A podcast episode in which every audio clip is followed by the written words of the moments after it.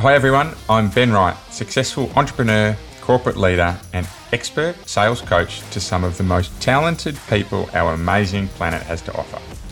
You're listening to the Stronger Sales Team podcast, where we bring together and simplify the complex world of B2B sales management to help the millions of sales managers worldwide build, motivate, and keep together highly effective sales teams. Teams who grow revenue and make their businesses actual profits.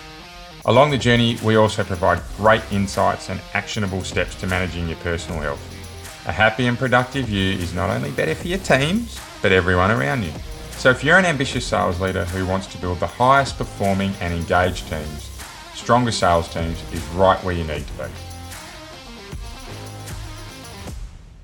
Welcome back to Stronger Sales Teams, the place where we provide real world and practical advice to help you develop super powered B2B sales teams. Well, we're coming into Christmas, and with Christmas, for many businesses, we also see the return of annual performance reviews. Just before Christmas, or certainly into the new year, very, very common for businesses running on calendar years. And for those running on financial years, July to June, time periods, we'll often see mid year check ins. So these are such a time commitment exercise. Both leaders and individuals themselves need to be spending a lot of time preparing for these. And I constantly get feedback from people that we work with about how they spend so much time sending out the details, so much time preparing, how they have to chase up, they get poor engagement levels from their teams. The meetings feel mechanical. I get that so many times. They feel that providing ratings on a number is really difficult.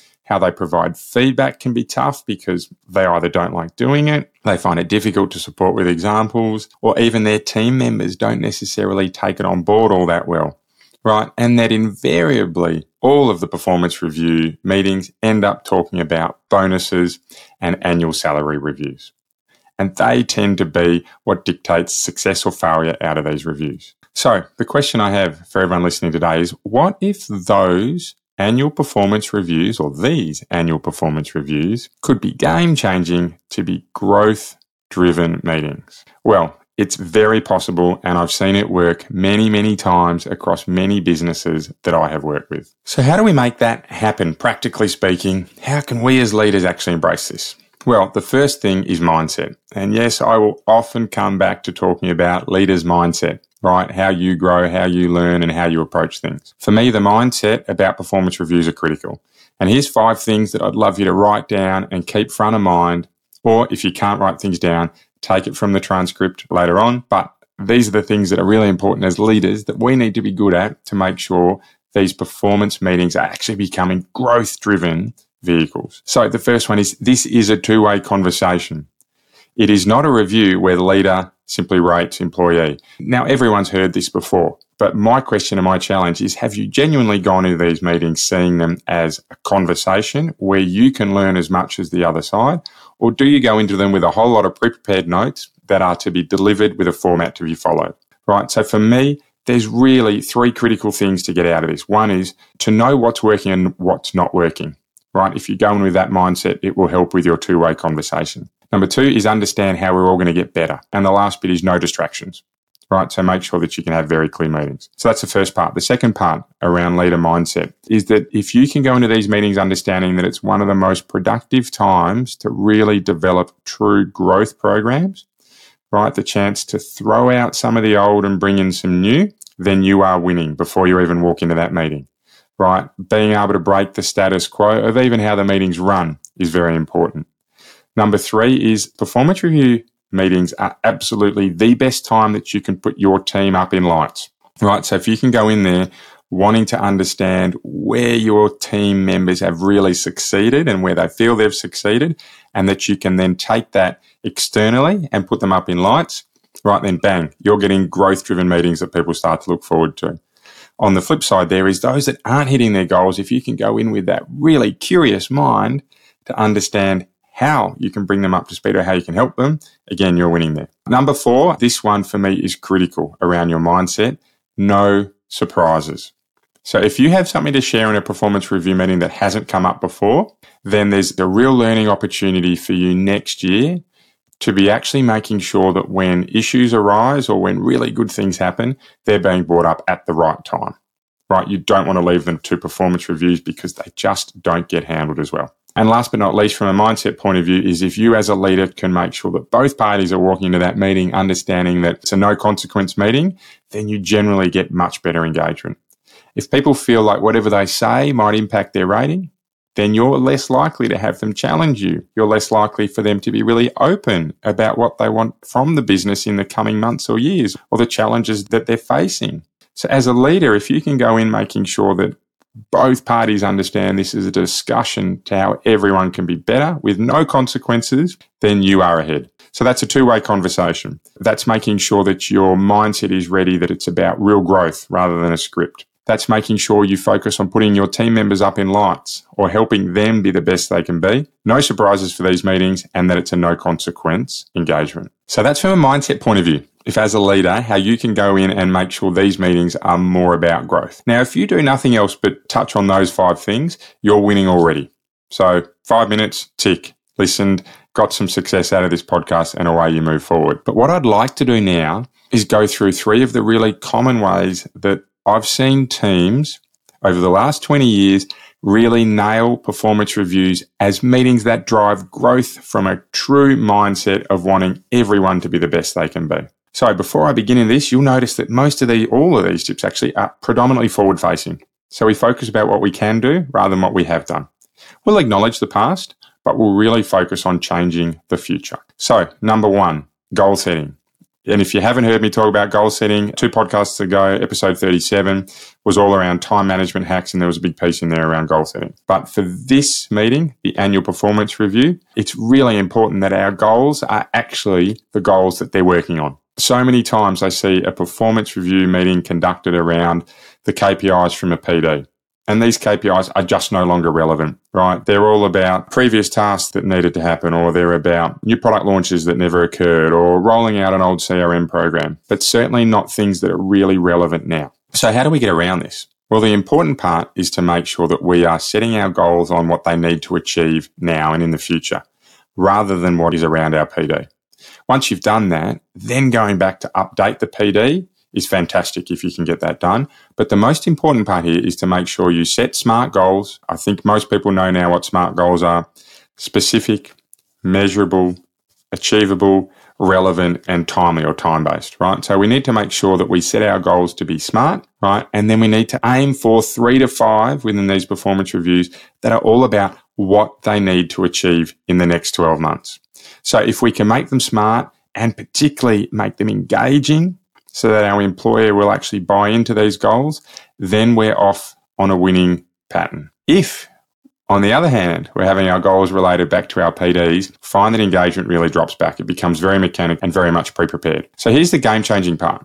If you can spend time not just building your goals, but also then talking with your team member about how you can embed them into the next 12 months, measure them, review them, refine them, and grow them. That's where you change this into a growth driven conversation. So, where you put them into one to ones, into team meetings, into projects that they might lead themselves, into people that they might work with, right? So, if you spend your time building the goal, but then focusing on how you bring that to life at a structural level, you have a tick for a growth driven performance review meeting.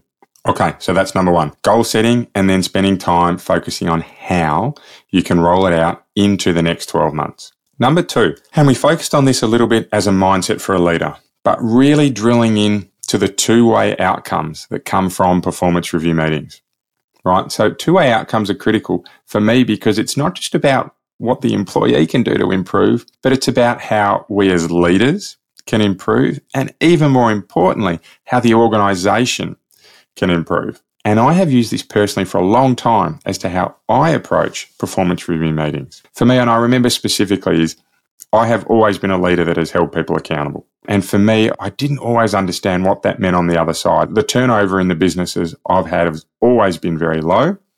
However, it took until I added this into performance reviews and I specifically asked for feedback around what else needs to happen for me to continue to validate at the employee's mind, holding them accountable. And what came out was really clear once I started to ask these questions. And it was, hey, Ben, we know you hold us really accountable. And in general, this was the feedback I got. But we can also rely on you to do what we ask and be loyal to us in return.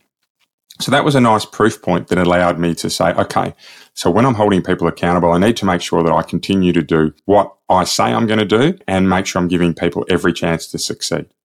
Now, I'd never quantified this until I started to find it out through the annual performance reviews. So for me, it was a great piece of confirmation around how I was acting and leading. But more importantly, what came out of that was that they said, Hey, you're so structured in your days that we find it hard to get time with you outside of our one to one meetings.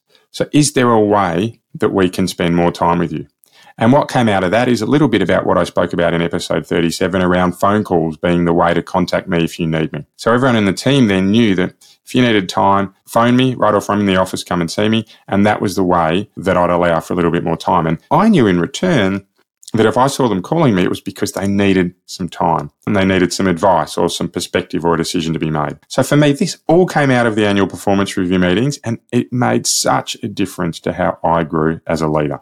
Okay, so employer, leader, and organization needed to take feedback from these two way outcome meetings. Some advice I have as to how you can roll this out is very much around finding out, for me, is engagement levels. So where your people sit within, you can use an engagement letter, you can use lots of different things, what they get, what they get they want, they get they don't want, they don't get they want, and they don't get and they don't want go back 30 seconds and repeat that again if you need to. Their engagement model, right? Are they, you know, where are they on a one to 10 or engagement levels? And you can certainly have different titles for these rather than numbers. Peer feedback. It's really important to understand where their engagement levels are at because you can then start to drill down as to what you can do to improve it or understand why it's at that level. For me, if you can make sure that as part of these two way outcomes, you are consistently asking about how they can grow right? So you've got your goals you're setting for their performance, but you're also focusing on how they can grow. And we'll talk a little bit more about that in a minute. That absolutely sets up a great two way outcome meeting here. When you're providing feedback, it's really important as part of these two way outcomes that you are allowing not only them to provide you that feedback, but also when you provide it, it's in a structured approach that allows them to take it on in a non threatening manner. For me, I like the rose, bud, thorn model, right? It's pretty straightforward. It's like the flower, rose, flower buds and flower thorns. Rose is your good bit of feedback. Your bud is your new growth areas that people can really improve on or opportunities for them to take advantage over the next 12 months. And then the thorn is the area where you want to cut out, right? So I like providing them all together. Or alternatively, for some people, it's two bits of good feedback with one constructive bit of feedback, right? But really understanding where your team members are at before you're giving them that feedback. But the game changing element here, the way to make this all about a growth mindset is to tie back all the feedback you're getting about organization, around yourself, and around the individual back into the goals and action items for the year. So it's the same as the goal setting that I spoke about a minute ago or five minutes ago. It's all about making sure that you can take what comes out of your performance review into actionable and chunkable items at a feedback level for the next 12 months. Okay, so last but not least here, where we can really be changing annual team performance reviews into game changing growth meetings is all about what we focus on. And for me, we want to be capitalizing on strengths and managing and supporting weaknesses. So performance reviews traditionally will actually focus on weaknesses. So great, we'll celebrate what you did well, but then we'll really hone in on how do we get better at what we're not doing so well. For me, changing the mindset's important here right? Target what's going well and make sure that we personalize this to the individual's level so that they can continue to deliver on that for the next 12 months, right? And even better is how they can supercharge that to really nail it. Because there is no perfect specimen when it comes to an individual contributor or a leader. We all have areas of strengths and weaknesses. But if you can nail really supporting and optimizing strengths, then two things happen. One, you end up improving their performance on the areas they're good at, right? That's pretty natural. But two, is my experience says that employees become more open to working on areas they're not so good at. They feel heard, they feel like their strengths are going to be capitalized on, so they then are prepared to work on the areas not so strong. So in terms of managing weaknesses, there's a few ways to do it, right? But certainly number one is training. You'll roll that in. But where you can delegate areas they're not so good at, or even more importantly, redesign or systemize, that's fantastic because we can't simply train everyone to be good at everything but where we can recognize that our performers, our individuals who really perform, that we need to support their strengths and manage their weaknesses, then we're on to a winner. And these meetings become really powerful because the drag, the anchor that's dragging along, around having to focus on the areas they aren't so good at becomes a much more constructive conversation. So, very similar here, the super tip here is to build your learning plans that come out of this that focus around the outcomes that are needed, right? So, the learning program should absolutely be on strengths, but with anything we put in there, it needs to be embedded into our regular cadence. Our one to ones, our weekly meetings, right? Our group meetings.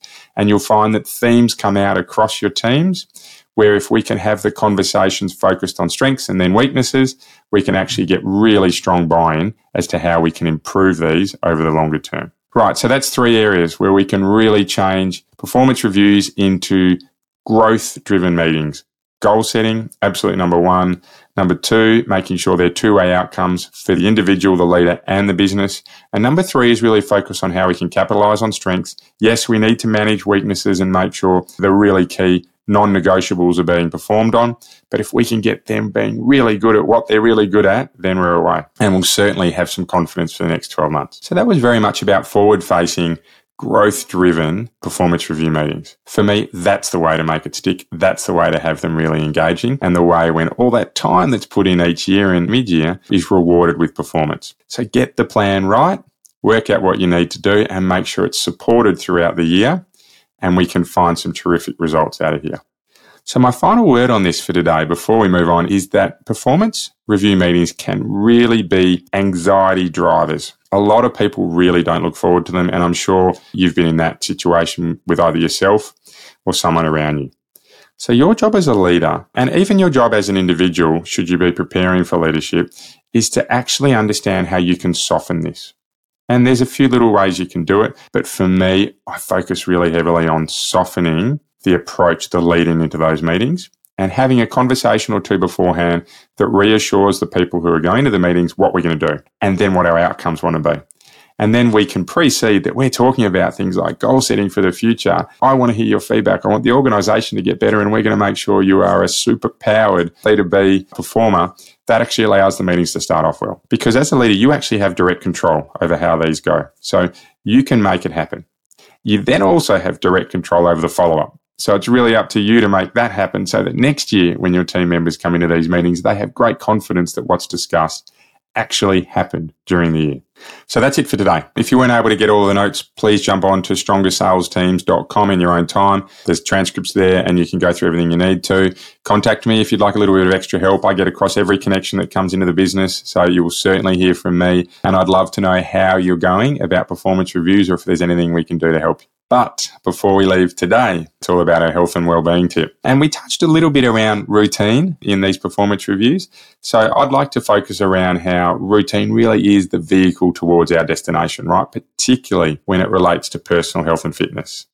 So for me, if you're looking to make changes in your life as we come towards that end of year period when we often write this down, is write down those changes you want to make, right? Try and then break them into small parts. So if it's exercise, and you want to get your exercise up to five times a week at 45 minutes, exercising every morning at 5:30 a.m., pick one at a time to roll out. Roll out 5 days a week first and do whatever you need to do. Then in week 2, then start to look at the time, right? So your first week might have only been 15 minute sessions, right? In week 2 and 3 then start to build those sessions up. And then if it comes down to time, start to bring your time forward every day that you might approach those exercise regimes, right? So rather than saying, hey, here's my goal and I want to get it all done at once, is start to build the routines a little bit at a time. Nail a small change, embed it, get it right, and then go for the next. Nail it, embed it, get it right, and then go for the next one after that. Because we are human and it does take time for us to get things right. Right. So for me, build your routine steadily, one bit at a time, and give yourself a break to get there. Super impactful because once you get to that nailed exercise regime, it can make all the, all the difference to you. Okay, that's it for today. Keep living in a world of possibility, and you'll be amazed by what you can achieve.